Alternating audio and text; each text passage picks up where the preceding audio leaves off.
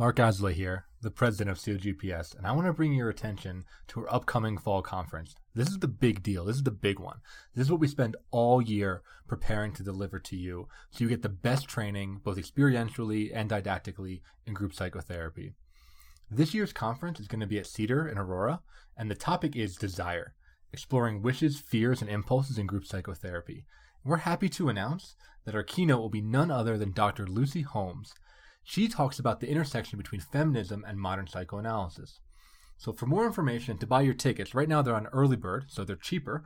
They're going to be going up September 1st. We're looking that this will definitely sell out, so getting your tickets early is important if you really want to have a spot. You can find information on our website at www.cogps.org or at our Facebook page. We're also looking for people to present proposals. So if you're inspired by this podcast or by what we've been putting out as an organization, please submit a proposal on our website. We're looking for people to run institutes and do both 90 minute and 180 minute workshops. Can't wait, can't wait to see you there. Welcome to the Group Dynamics Dispatch, the official podcast of the Colorado Group Psychotherapy Society. I'm your host, Angelo Ciliberti, and in this 50 minute hour, we will be featuring guests that use dynamic thinking and therapeutic interventions to bring about growth through group process.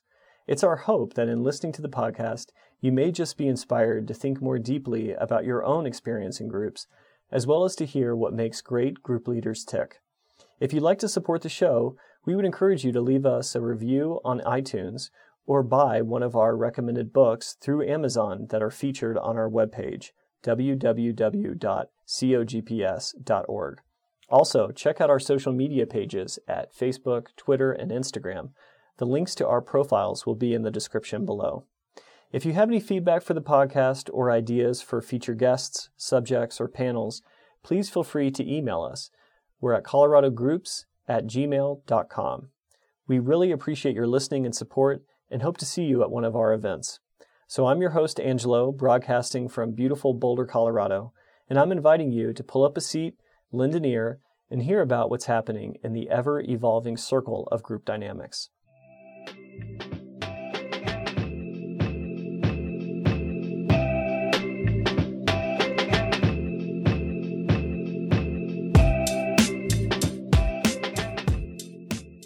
Well, welcome to the Group Dynamics Dispatch. Today we are incredibly honored to have Hilary Callan Curtis. Hilary Callan Curtis is a clinician in private practice currently based in Northampton, Massachusetts. She specializes in individual and group counseling and conducts clinical consultation groups both in her office and remotely using online services. She received her MA in contemplative psychotherapy from Naropa University and then spent five years working on parent child attachment research at the University of Rochester, where she received extensive training in attachment theory and child therapy. Concurrently, Hilary received advanced training in modern psychoanalytic theory and group therapy at the Center for Group Studies, which she has been attending since 2006. She has presented at the American Group Psychotherapy Association Conference on pregnancy and group psychotherapy and has co facilitated group psychotherapy trainings for clinicians in St. Petersburg, Russia, with the Center for Group Studies. Hilary's clinical work is also informed by her 20 years of committed body practice and her dedication to her husband and two rambunctious children. Hilary, welcome to the podcast. Hi there. It's wonderful to have you. Wonderful to be here. And one of the things I might say, in addition to that uh, wonderful bio that I just read, is that Hilary is going to be joining us for the COGPS conference in just a few weeks. So excited. It's going to be wonderful. We're excited to have you. So, the first question that we like to ask our guests on the podcast is to tell us a little bit about um, your story, how you got into this field, and how you got into group psychotherapy to begin with. Hmm. Well, um, I was a very communicatively precocious child. Um, and like many in our field, had a very complicated emotional relationship um, with my family of origin and sought out a lot of contact to soothe what I perceived to be a lot of isolation and loneliness. So um, I really used the skills that I was born with um, to what felt like survive. And uh, I was always very, very drawn to immediacy and very, very drawn to um, truth whatever truth means. Some people talking about what was actually going on. Mm-hmm. Um, so by the time I got to Naropa, um, I uh, I was studying. I got my bachelor's in early childhood education before my master's. Um, I, it was a very very grounding program. I was a very cranky, resistant student of Buddhism and everything they were teaching me. Um, and they were uh, um, very gracious about letting me have all my feelings and uh, um, training me to be with them. It was also my introduction to sitting practice, which uh, really I didn't know at the time, but what it was introducing me to was um, the repetition compulsion because I was uh, observing my mind, watching my thoughts, and um, starting to notice what would continue to come up and come up and come up. So it was actually an introduction to the idea uh, that my mind goes back to the same old crap over and over and over. Um, it was also training in the discipline of being friendly with that, with that whole process. So it was in the context of working with children and being uh, compassionate with their process also. But I didn't realize at the time that I was receiving my own training for my own sort of early childhood. I was kind of redoing it there at Naropa, um, and it was a wonderful program. So um, self-reflection was very prioritized in the early childhood education program. Um, as was the discipline with mind and the, the curious attitude. And I realized when I was there that I was much more adept at working with the children themselves and with the dynamics of their family systems than I was at actually running a classroom. So um, I did some traveling and then I came back and started the contemplative psychotherapy program so I could do more with um, people as opposed to with teaching itself. And um, it was great. The contemplative psychotherapy program, as you know, Angelo, was it's wonderful, and it was a, a it's a cohort model, and it felt very much um, like I was part of something which is something I'd been really seeking sort of continually in my life. So um, it was uh, a lot of time together, a lot of retreat time, a lot of class time, a lot of group time, a lot of time together in that model. And it uh, there was uh, sort of nowhere to escape my own patterns in my own mind. Um, and that's actually also where I met Lou Ormont and Joan Ormont in 1999 they did a workshop at the Shambhala Center in 1999, and um, I had had no exposure to group, formal group, anything. I had not taken the, the famous group class at Naropa yet. Um, I just was doing a workshop because I needed a couple credits, and I liked things at the Shambhala Center. I was practicing a lot at the time. And it was a workshop where uh, Lou gave lectures in the morning, at Saturday and Sunday. Lou gave lectures in the morning, and then in the afternoon, one afternoon we did a workshop with Lou. One afternoon you switched and did a workshop with Joan. And I, um, I don't remember much about modern analytic theory from that weekend at all, but I do remember that they were modeling the gentleness that I was learning uh, hmm. with my own mind and my own process. It was it was very very similar to what I was getting trained in, uh, both that I had been trained in in my bachelor's degree, but also that I was currently getting trained in in my master's program. It felt very resonant. Um, and they did a pretty amazing job of managing this particular group of people who um, it was all ranks of Naropa. There were people who were acharyas, there were people who were students like me, there were teachers, there were, you know, the, the woman who did the financial aid, like it was all kinds of people. And Lou and Joan found a way to really honor uh, the different positions of everyone while allowing us all to be vulnerable together in a way that um, I was very, very impressed by. So, um, so that was where when I met them. The uh, the um, of course the group class at Naropa was very exciting and very um, uh, inspiring in many ways. And the videos we watched got me very interested in modern psychoanalysis. Um, but I sort of put it aside for a while and um, graduated from Naropa. I'd done an internship in um, maternal child psychotherapy at the Community Infant Project, which I don't think exists anymore at Boulder County Mental Health. But um, I was doing a lot of work with moms and babies, and I ended up at the U of R um, doing attachment research, being a clinician on attachment research studies.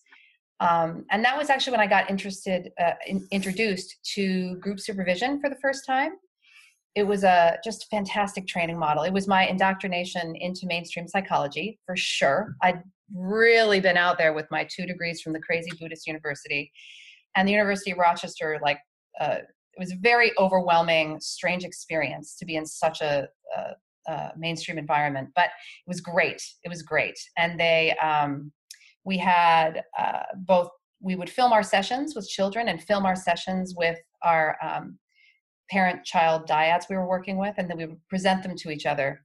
And it was very very vulnerable and and um, humiliating often. And it was handled with such gentleness. It was handled with such intelligence and such um, curiosity and i was uh, i was really hooked at the idea of group supervision at that point. And i was really surprised having left this contemplative environment that it was the uh, sort of more mainstream environment that that really uh, hooked me in that way but it, but it did happen. Um, so the other wonderful many wonderful things about the university of rochester but another wonderful thing is that they had um, um, an educational benefit stipend. And so um, I was in analysis and I, um, they were willing to pay for the Center for Group Studies in New York. So I, um, I enrolled. Um, I had found a pamphlet that I'd been given in the group class at Naropa and kind of put it all together that this might be a way to get various needs met. So I um, I enrolled and um, was blown away by the resonance that I felt in the uh, theoretical community and the literal community. The um, the prioritizing of immediacy was something I'd never experienced before, uh, and the discipline around um, really talking about what was happening was I felt like what I'd been seeking my whole life in terms of people being honest and real about what was going on. Um, it was uh, it was there was a lot of mirroring I felt between um, what I'd learned at Naropa about basic goodness and um, and what I was learning in modern psychoanalysis about um, me being enough. There was a what I what I am is enough. there's a phrase that's often used in modern psychoanalysis um, that who you are is an agent of change. Using who you are as an agent of change instead of uh, you know trying to be someone else, and it felt so resonant and uh, familiar after all that time at Naropa. Um, so it was wonderful, and um, it was very hard. Putting your thoughts and feelings into words in the moment is very, very hard. It's a very hard discipline, but I was hooked and um, enjoyed it tremendously. Well, that's wonderful. I mean, it's such a rich um, variety of different educational settings that you had. Yeah. And there's a theme that stands out to me, though, around even from undergrad at Naropa, graduate at Naropa, um, advanced training and research at University of Rochester, Center for Group Studies. There's a kind of theme that jumps out to me around um, really relating to both individually and even environmentally with what is the kind of earliest edge of experience. Yes. The, that kind of primitive edge of our mind and how we experience ourselves most internally and how we experience our connection with other people. Yes and the kind of maitri that you talk about i mean that's a sort of a word um, that gets used at naropa to connote that kind of gentleness or friendliness towards our mm-hmm. experience mm-hmm. that came up both with naropa and with ormont and center for group mm-hmm. studies mm-hmm. what's wonderful i've been very very lucky yeah i've been very lucky i also have to say i give um, I give my mother credit for setting up a scenario where I would be able to find the right group settings because she, my parents did not have uh, much training in emotional communication. They had pretty much none and weren't able to offer me any of that. But what they, and especially she, offered me was she found me um, two different formative environments that were very challenging and listened to me. Both uh, the the church church community that I grew up in that didn't really care. I didn't believe in God, which was so wonderful, and the um, uh, educational environment that I was raised in. 13 years in the same private school that was very small, and I had these two holding environments. Uh, so I associated to group as good and uh, I, I, have been able to find different groups to continue that pattern so I do really credit her for that. It wasn't an accident. She worked very hard to find those uh, environments for me. Wow. So she was a good enough mother in a way, in the sense that she found environments that can meet the maturational needs that she was struggling for, to do. Absolutely. Absolutely. Wow. And then there's all there's this this huge um, wealth of experience that you've had with child and mother experiences and research, and it makes me wonder how that informs your clinical practice. Well, um, I do actually work quite literally with many uh, mothers and children, um, but I think it actually, um, I've lived in it so long that the transferential relationship of mother is something that I, um,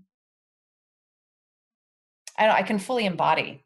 It feels like I, am very lucky to have, have spent so much time in that sort of very uh, studying of the infantile moments, you know, the symbiotic uh, era, that um, it it feels very natural for me to go there with clients. And in terms of a group setting, um, it feels very natural for me to to be. Uh, um, I have a mind and a body that's very interested in consistent uh, observation and attunement. Mm-hmm. So um, and in my real parenting life, I'm very used to um, being called out on my crap because my kids let me know when I'm at super failure. So that actually is as important as all of this training. I mean, being with my children has been the best lesson for being a group leader because they'll just call me out immediately. so I've gotten very used to it. Yeah, it's the best training institute there is. It's the best training institute there is. Yes. It's like the group that you never get away from. Yeah, absolutely. Uh huh. Yeah. Well, you mentioned the body, and you mentioned the way that you sense and relate and attune in, in such a uh, body centered way. Even mm. in the mm. bio, you mentioned that you have 20 years of a committed body practice.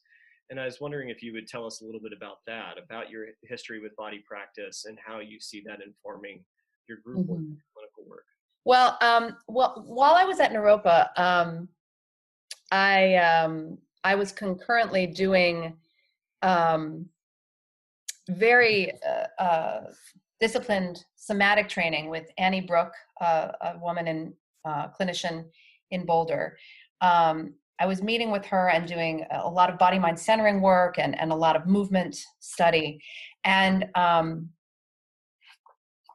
and she actually uh, then suggested that I do analysis, which was the best invitation um, and, a, and a surprising one from a somatic therapist. She really was attuned to what I needed. But anyway, she, um, not she, yes, kind of she, it wasn't just she, that was Naropa. I actually learned a lot about how, uh, from Annie, but also from the, the movement practices I was doing, um, how the body experiences its I, I, guess I have an assumption that the body experiences its environment and then the mind free, associates or attacks itself or does whatever. But that the first thing it does, uh, the first thing that we do is as a body experience our environment before there's any words. Um, so I, I, um, I feel like I, it, I've, uh, they sort of all overlap for me, but it, but the the parallels between uh, body practice and sitting practice and modern psychoanalytic theory are very resonant for me. They all feel like they have an aspect of discipline to them and an aspect of sort of uh, free, associ- free association. So, um, you know, in my literal body practice, they there was this sense of um, I studied some dis- disciplined body practices, Ashtanga yoga, Iyengar yoga. I was uh, you know there was they have form to them and there was uh, i could join the form and the more i joined the form the more fun i had in the more free associative parts of body dancing or contact improv or uh, authentic movement and vice versa. The more i could get into contact improv authentic movement the more i would be able to rest into the form. So they felt like a very um, you know it felt like a, a, a wonderful loop And I've had the same experience with sitting. The more I could sit, be in the form of watching my breath and coming back to the breath and doing it every morning and, you know, the discipline of it, the more relaxation I'd have with my mind. So, um, and the same goes for psychoanalytic theory, to me at least. There, you know, the more I work with the discipline of putting my thoughts and feelings into words, which very much reminds me of coming back to the breath, coming back to the breath, put the thoughts and feelings into words, put the thoughts and feelings into words. You know, the more I work with that discipline, the more fun I can have with all my thoughts and feelings and words. So it, it it's felt very um, sort of all encompassing. Um, and I did um, I did teach yoga in in between uh, while I was having my first child. I, I spent some years teaching yoga in between uh, graduate school and the University of Rochester, and it was really my introduction to group leading groups. And um, I'd done a little bit at Naropa, but it, it was the first time and I, I i had an introduction of leading groups with body as opposed to with words. Of course you speak as a yoga teacher but um, the countertransference that i was reading from the group is how i would inform what we would do. And the individual countertransference as i would do adjustments with people uh, felt like i was learning about somatic communication between us but it really was a countertransference experience in the body the way i have with clients now even though we're the form is that we are sitting we're not doing yoga we're talking. But my body is still experiencing um, a whole range of feelings. Mm-hmm. Mm-hmm. well it's such a rich description hilary of of how it sounds like you are able to play in the overlapping space between form and formlessness. Yeah. And then the way those kind of mutually influence each other and enhance one another yeah. so that you can be more spontaneous yeah. with yourself with your mind with your clients. Right and I was thinking about um, how you talk about leading yoga classes and how that was a preparation for stepping into group, and what uh, that experience kind of conveys about being with the just the raw data of the body. Yep. And the uh, the kind of affective resonance that goes on in a very non-cognitive kind of pre-symbolic way. Mm-hmm. And then the way you're able to translate that into how you sense what's happening in the group and respond to it. Mm-hmm. Mm-hmm. Yeah. I had wonderful training in this. This isn't like it came uh, uh, uh, naturally or easily. I, I, had an interest in it, but this is, it has been so modeled for me in my training um, how to live in your body and live in your body in an environment. I mean, just I, the, um, I just, I don't know, I have to give it that much credit because I'm, I'm just uh, floored by how lucky I've been to have it modeled for me in the bodies and minds of the people that I've trained with. Mm-hmm.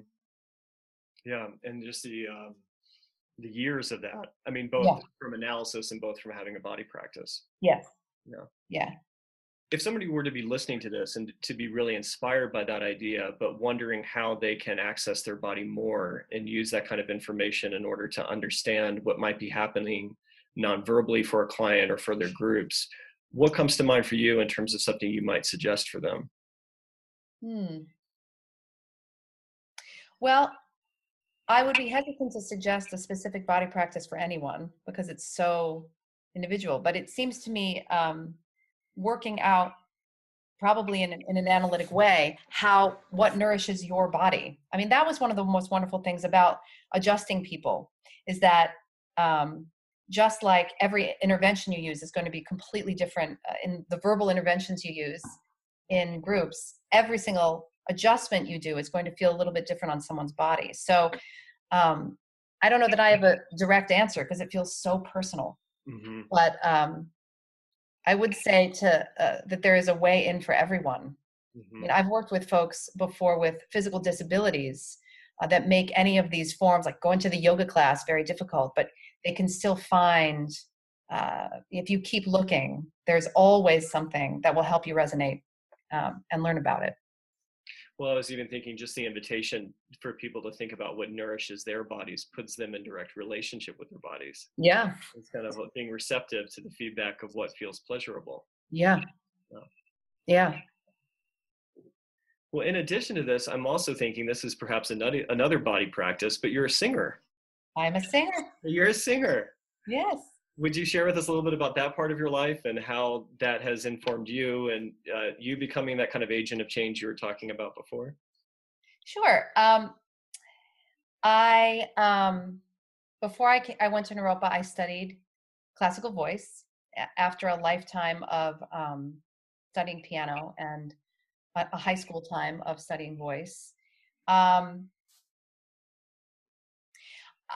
uh, again, I, I have such I I have such strong positive transference with all of my teachers, but I had a had and have because we've reconnected a wonderful, wonderful uh, uh, teacher, voice teacher, Deborah Vanderland in New York City, who um, really trained me in um, my body as an instrument. So I wasn't playing the flute. I actually had to figure out uh, how to um, express with music what was going on internally and put it forth.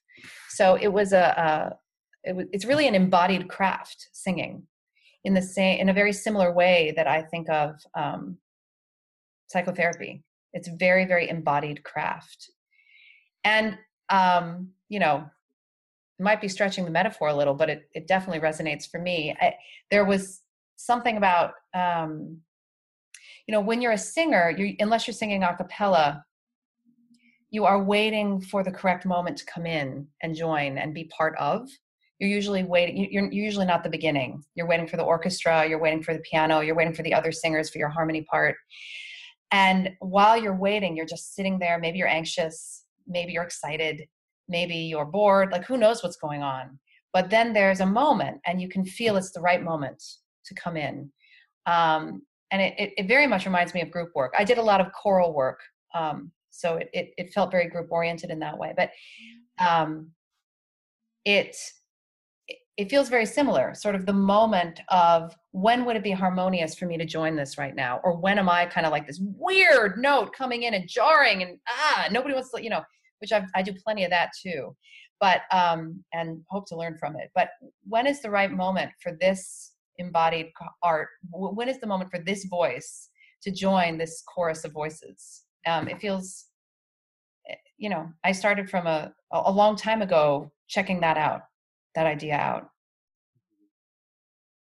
Well, and I was thinking as you were saying that, that it also it, it just speaks to what a practice of presence it is, like moment by moment attention and awareness in terms of what's happening for you, yeah.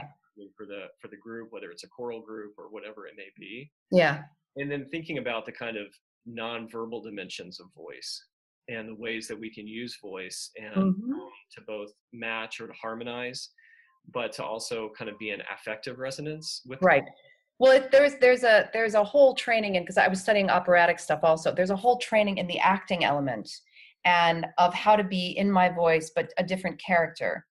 And often as um, an, an, an analyst I, I have to shapeshift uh, i am now your mother i am now your brother i am now wh- whatever uh, you need me to be actually right now and it um, there are different timbres to those voices as I respond to people. And it's not conscious. Mhm. It's like entering in with, you know, it's different than reading a score. So it's a little different than classical music because there is no score.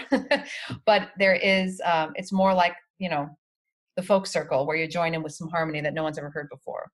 So, but it, it still has that feeling to it. Like, what voice does this environment need right now? Who, do, who does this environment need me to be?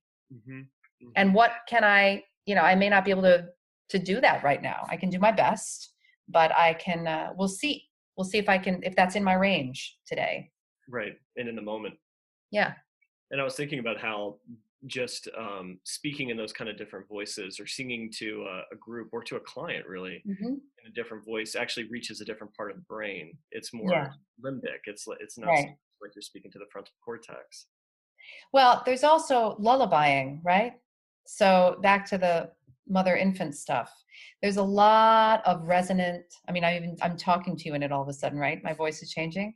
But- there's a there's a soothing lullaby that many clients need to hear especially when they um, are very scared. Mhm, so uh, being able to access that feels very important to me. Mhm. and again i can credit my children with teaching me how to do that well. Because the the impetus was there with them and i can access it now Well, I was thinking to be able to attune to them in that kind of way, and then to, then have moments where you don't, as any of us do, when we have those kind of um, emotional or affective kind of ruptures into the in the relationship, and Mhm.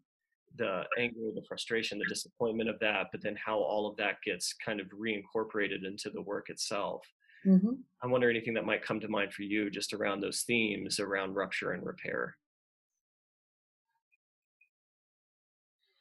Hmm.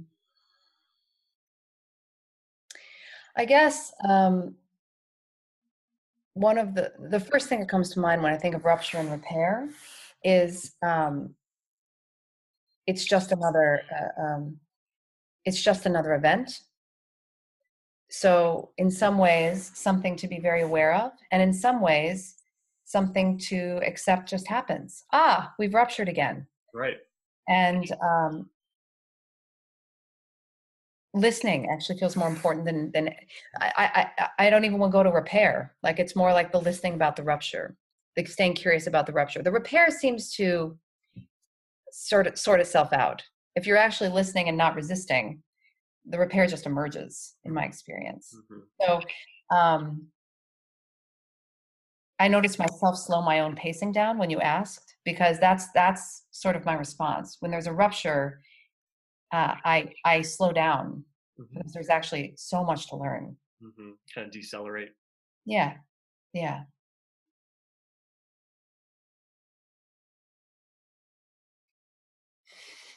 Well, it makes me think also of just um, with this incredibly kind of rich experience and training that you've had, where do you see yourself going now Oh, for Hilary in her current life and in her current kind of professional development? Well, um, you know, I feel like the first 35 years of my life were, um, and treatment and experience and taking it all in, those whole first 35 years, which were very luscious in many ways, were also um, kind of basic in terms of uh, just making friends with my mind, just living in my body, making friends with my mind. They felt, um, Making friends with your mind is basic. well, I mean, not basic, but it felt like uh, I'm a slow student at it. Uh huh. Aren't we all? Yes, and it felt um, necessary. It felt like uh, uh, part of survival. You know, when I, when new ideas would come my way, I'd either say, "Ugh, that's too hard. I don't want to do it," or I'd say, "Oh my God, I got to know that." There was this like panic, Mhm. a grasping panic, push or pull or push or pull. And in the past five to seven years, um, I feel like I've started a whole different era that I, you know, I'm hoping I last into my 90s so that I can have a whole other, you know, long ass era um, enjoying more therapy as craft and uh, the pleasure of it, the new idea that comes around that I'm so excited to chew on, Mhm. as opposed to the new idea that comes around that might save me, or the new, you know, um, there was so many, uh, you know, there were so many things I was learning, and all of them I think I was hoping would fix it, even though every single one of them said, We're not fixing you. But I still was hoping, Can you fix it? Um, fix my humanness and my pain. And now I'm much more in the space of, Oh, you've got pain too? Let's talk. You know, I'm much more um, curious. It's more playful. What'd you say? It's more playful. Way more playful. And i'm just constantly floored by how much i have to learn. It's just i'm i'm just humbled daily by um by how much more there is for me to to experience. So it feels like i'm i'm much more in a um and you know the other the other piece is as i'm starting to train others i'm learning about how much you learn from teaching and how much you learn from other people experiencing what you're saying and how you say it and how much they have to add to whatever you're saying i mean it's it's phenomenal hmm hmm And so the second half is much more about um, coming from a place of engagement and, and a playful kind of relatedness versus it being about desperation. yeah get something that you're missing or lacking, and now Yeah. it's more of a secure place of playing and seeing where it was seeing where it goes. it took me over 20 years to believe what what i don't even know if i believe it fully but to even get close to believing that um, I am the agent of my own change, or I am basically good, or you know these things. Sure, theoretically, I was in at age 20, but at this point, it actually I can feel it much more in my body. You're I can filled with good things. What'd you say? You're filled with good things. You're filled with things that uh, can offer and can be of help. Yeah, I'm also still a royal pain in the ass. So I mean, you know, there's all of it. It's a mixed bag. It's totally a mixed bag. Yeah. Yeah. Yeah. Well, as you mentioned, uh, kind of looking at and thinking about what's going to be the next thing in this career that you get to play with, I was wondering anything that might come to mind in terms of areas that you're really excited to explore and find out more about. it really feels like um, this next era is about broadening and it's about um, contact with more people it's about teaching more it's about learning about co-leadership it's about uh, receiving feedback on um, how i'm presenting in that role in that role of co-leader and and uh, of teacher and of um, someone who's been around for a bit not i don't want to say a while but a bit. Because i still feel lucky to be very young and have a lot more time to learn. Mm-hmm. So, kind of exploring, yeah. Exploring, seeing where things go, getting feedback on what ha- what's happening next. yeah. Yeah, and i'm starting this doctoral program in january. You are. i am yes at the professional school of psychology and that is going to be very very exciting. Um, it is going to be a very very different group experience. There's a lot of people with a lot of different languages coming in and um, it's going to be the most normal thing i've ever done at, at the university of rochester notwithstanding. Um, and i'm very much looking forward to seeing how uh, broader systems look at group. So uh, organizational systems and industrial systems and political systems and um, i am going to get exposure to all of that in this program. So it does feel like uh, an opportunity for me to take my language and the language of, of, of group that i understand and modern psychoanalytic language and apply it to much broader systems Because as we've talked about in this interview i have been very focused on mom baby or mama and a group of kids on the playground Mhm. so it um, this feels bigger and my mind hasn't gone there much so i, I think it'll be a wonderful challenge hmm Yeah, no, interfacing comes to mind. You're going to be Yeah. kind of taking your language and interfacing with all of these different systems and Yeah. views and languages, and that's an international program.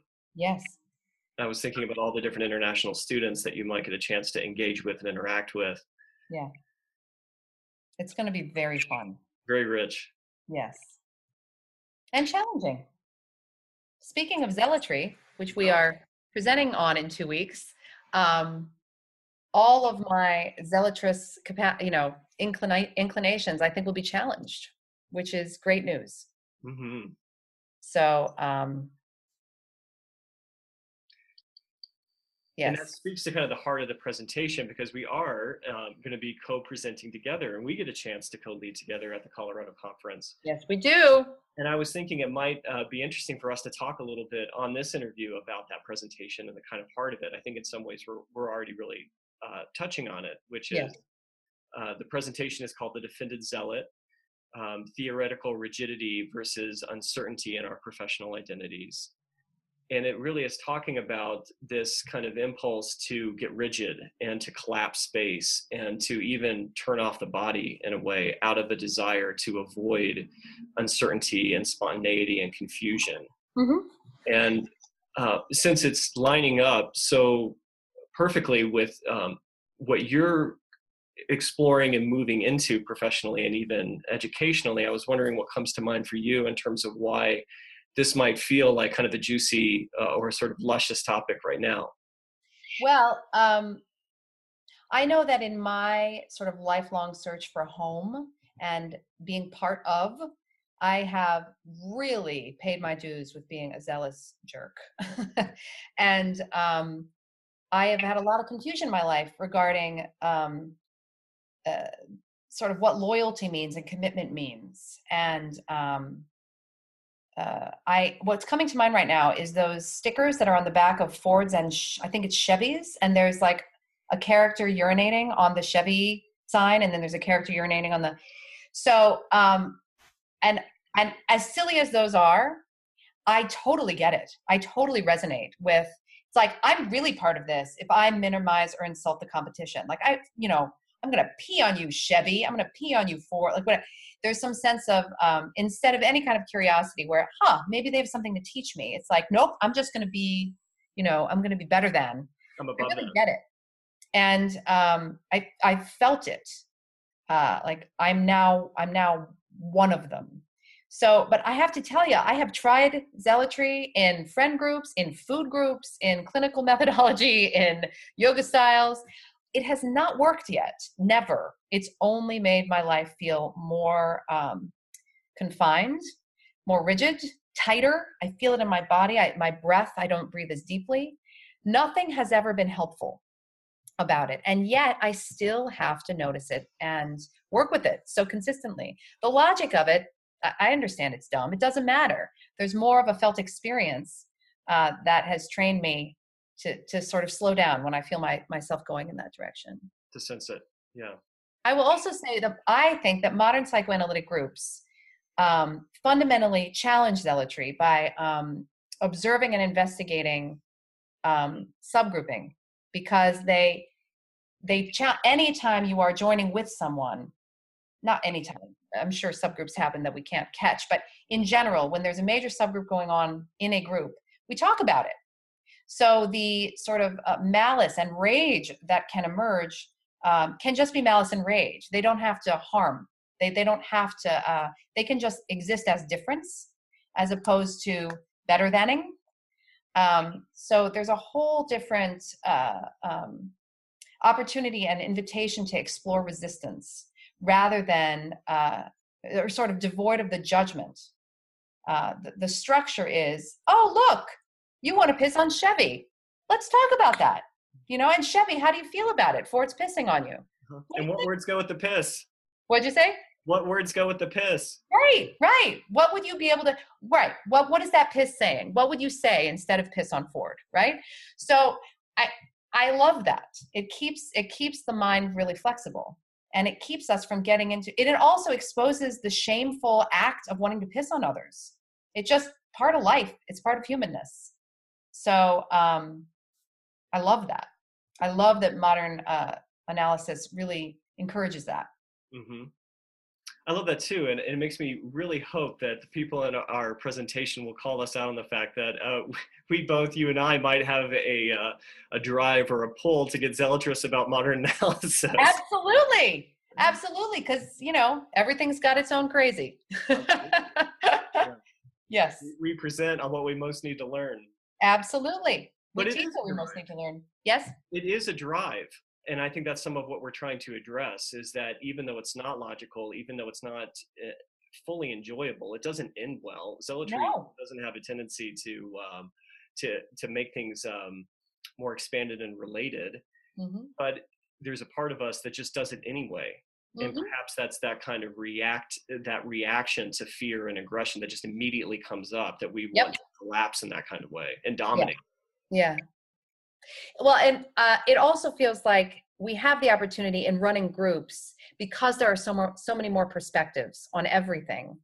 It seems to me that the zealotrous impulses get exposed in a way that they might stay more hidden in individual work because you can really get into a symbiosis where you kind of lose the fact that the culture you're creating can be a very closed system hmm and once you hit a group, there's nowhere to hide.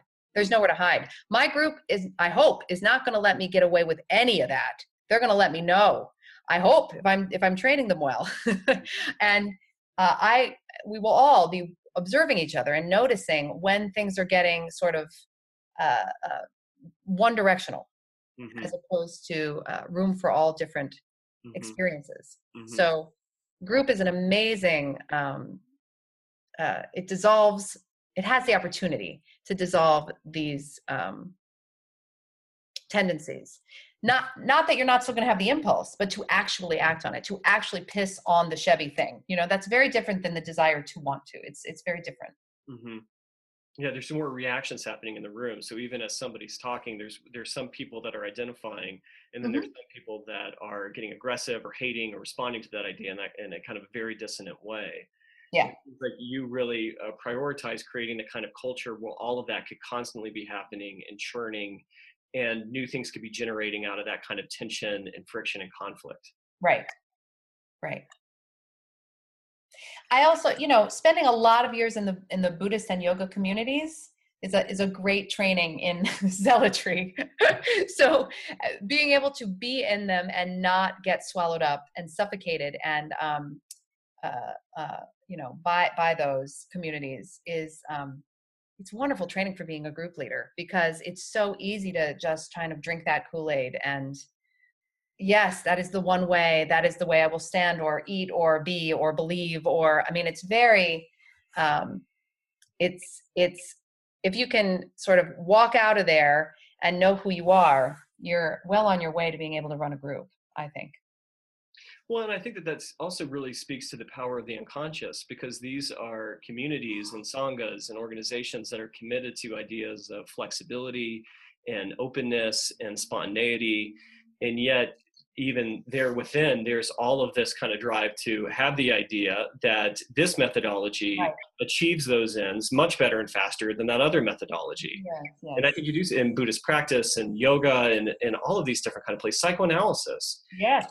Modern psychoanalysis, modern everybody. Psychoanalysis. therapy, it's everywhere. It just it's something that constantly emerges. But I think one of the takeaways of the presentation is also looking for those areas and those places, both interrelationally but also um, intrapsychically, where we resist zealotry, where it doesn't, it can't stick together, it can't hold together, it dissolves. And I think the unconscious is one of those places as well as the body. Yes. I mean, in some ways, the body is always the unconscious's. Uh, it's the sort of speaking for the unconscious. You can you can you, you can sit with the body and know what's happening without any words. Mm-hmm. So um, yeah, I, it it feel, it feel I agree with you.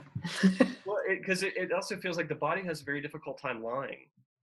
That's what I'm saying. You can't hide anything. It's like a group. Your body is like one one group. so our minds and, and uh, voices might be communicating one thing, but the body is communicating something very differently. Yeah. So the more we can actually have training in listening to it, um, the more as clinicians we'll be able to actually do our job. Mm-hmm and get out of the way of our clients. Absolutely. Like you're saying, I mean, to actually even be open and receptive to uh, learning from them and, and absolutely and learning from them how we should be responding to them mm-hmm. rather than going in with a kind of prefabricated idea. Oh, I always tell them, you know way more about you than I do. So why don't you tell me? Right. Because how the heck? I've only known you for X, X amount of years or days or whatever. You've known you since you were you. So mm-hmm. it's very frustrating. Clients really don't like that. They really, really want you to answer and tell them. Mm-hmm. I don't think unconsciously they want you to, but man, they want you to fix it. Yeah. Well, who doesn't want an omnipotent parent? Oh, ah. of course. Of course. Make it better now. Right. You're supposed to have the answer. Absolutely. Right. Yeah. Well, this has been so much fun, Hilary, and I am thrilled to be presenting with you in a couple weeks. I think we're going to have uh, just a tremendous amount of fun playing together. Yes. And so that presentation is going to be happening on November 12th. The conference is November 11th and 12th.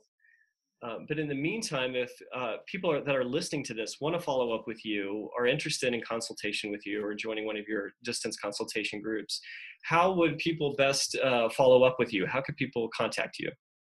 Well, my email is Hilary, H I L A R Y dot Callan, C A L L A N at gmail dot com. Wonderful. Or they can just come to the Colorado Group Psychotherapy Conference in two weeks. And they can do it in person. Yeah, I'd love that. Yeah. Well, wonderful. Thank you so much for taking this time to be on the interview. And we will look forward to seeing you in Colorado soon. Thank you, Angelo. It's been lots of fun.